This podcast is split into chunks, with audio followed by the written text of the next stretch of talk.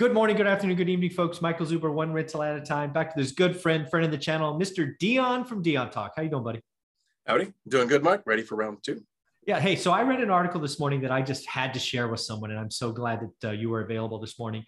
So I heard that the average American believes that they will be retired at 62 and that a comfortable retirement will take a nest egg of $1.9 million frankly, both of those numbers scare me. Uh, I'm willing to go anywhere you want, uh, but let's let's talk about these two numbers because um, doesn't leave me feeling good.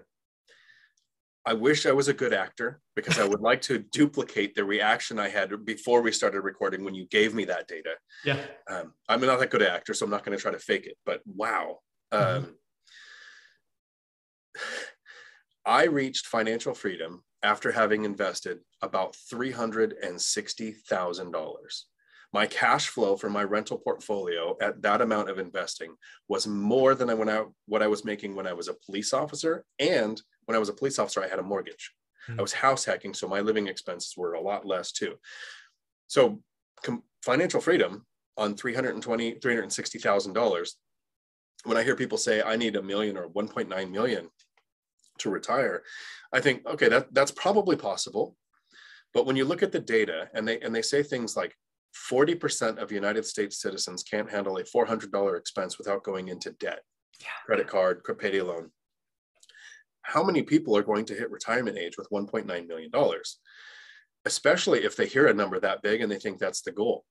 So somebody who's 50 who hasn't really paid attention to their finances and then one day wakes up and has that aha moment of i need to retire someday mm-hmm. looking at 1.9 million basically to some people says mm. don't even bother yeah um, and 62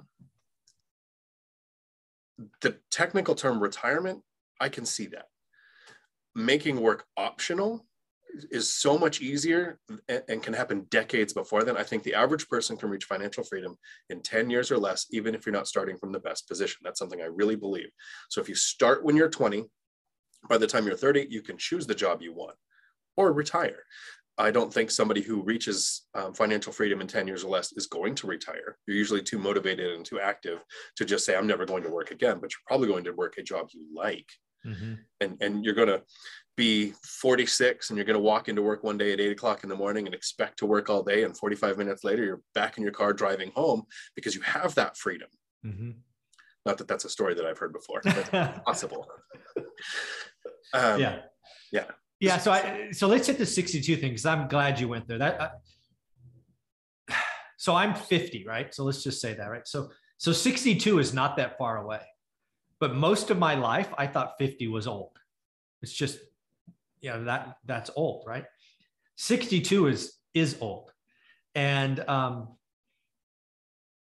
yeah, I I, I firmly believe, and that's one of the things that's a passion for me for the next 50 years of my life is getting people to realize if they really sacrifice and do the work, you can make work optional in 10 years. I've adopted that. You've got to do some things. House hacking obviously helps, income snowball, all of those things. And then again, you made you made work optional on a total investment of 360k. I, I have news for you. If you started to recycle capital, that number goes down.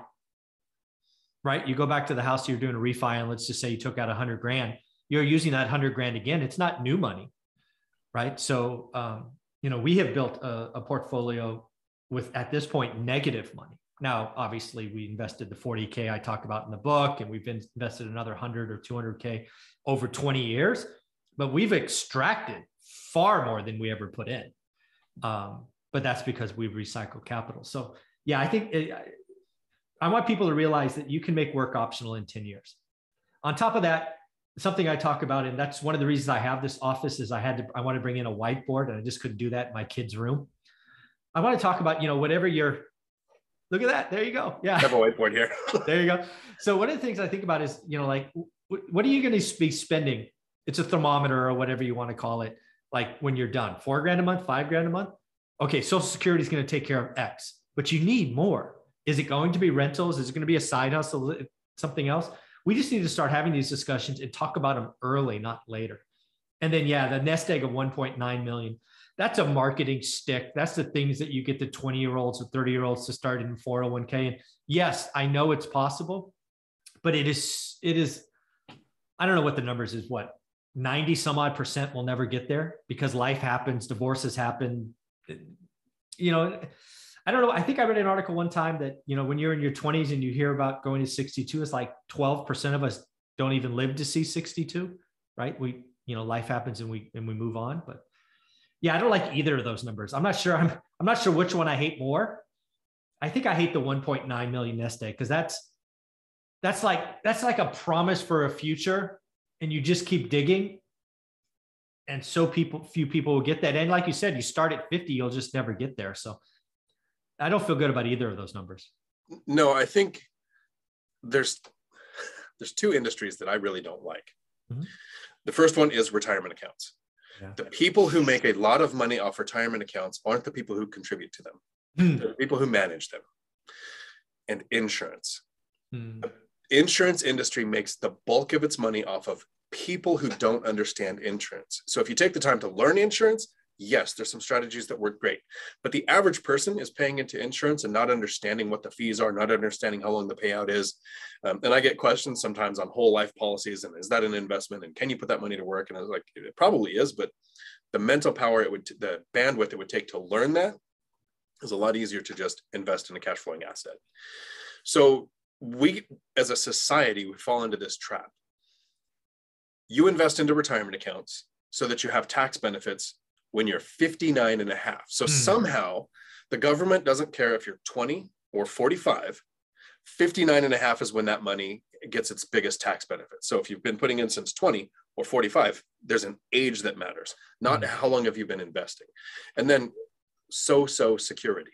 Hmm. As a society, we're trained that at a certain age, you start to get money out of the Social Security. And most people understand that it is running out of funds. And so some people starting in the workforce today are not paying into their social security. They're paying into ours. And right. it isn't going to be there by the time they get there. And and that's that's information that's kind of shared commonly and people are still putting into that. Hmm. It's based on an age. At 62 you get this much. If you wait if you delay till 65 to start, you might make more every month and then you have to hmm. do this math on how long am I going to live? Is that extra money every month going to be a better return? Instead of thinking and, and this is just my personal opinion. I don't want a penny locked up in a retirement account. It's not paying me cash flow now. I'm not getting appreciation on multiples of what I invested. I'm not getting principal pay down where tenants pay off the mortgages. And the tax benefits of a retirement account, professional term, suck compared to the tax benefits of real estate. Oh, yeah. It's almost like there's this place called Congress full of people who own real estate who are voting in laws and creating laws that benefit people who own real estate. Um, that's the tax benefits I want now over what you get from a retirement account. And so thinking that there's an age tied to retirement uh, really bothers me. I don't yeah. like the 62. That's why my reaction when you said the retirement age is this and this is the amount you need. Um, both of those uh, scare me. Yeah. People thinking that that's the right path. Yeah, it's it's it's it's a path. I will give you that. I don't think it's the right path. I don't. I, I there's a better path. And again, you know, we made we replaced two six figure incomes in 15 years, uh, Olivia and I, and um, yeah, we didn't invest anywhere close to 1.9 million dollars. I mean, even if you even if you don't take out the recycled capital, we would. It's. I'd be shocked if it's 15 percent of that, right? So there's just a better way. And again, even if you just get to four, you don't have to build, you don't have to make work optional. But even if you just got to one, two, three, or four rentals, it's going to make it better. You'll have options and flexibility. Uh, so, yeah. I, I like what you've said, where even if you just have one rental, when you do hit that age of retirement, if it's 62 with X amount of dollars invested, one rental is going to make that better. You're oh, probably going to be profiting from that rental as much or more than you get from Social Security. Um, it's options. Yeah, just right. it, it, gives you better options. So this is a great conversation, Dion. How can people find you and get part of your world? Right here on YouTube, Dion Talk Financial Freedom. I do live streams on Tuesday afternoons. Last night was a nice short one that went on for three hours and 35 minutes. Uh, I try to stay on as long as the questions keep coming. Say that again. You did a live stream for how long? Three three hours and 35. So I didn't hit the lumberjack landlord's five hour record but my goal is three hours, and sometimes the good questions just keep coming in, so we stay longer. Yeah, folks, if you're not following Dion from Dion Talk or even Matt from the Lumberjack Landlord, you're missing out. These guys, these guys give you hours of live content, asking real questions. So subscribe, follow them. I give, uh, I do only 60 minutes alive on Saturday, so to do three hours is uh, is amazing. So thanks for all you do, man.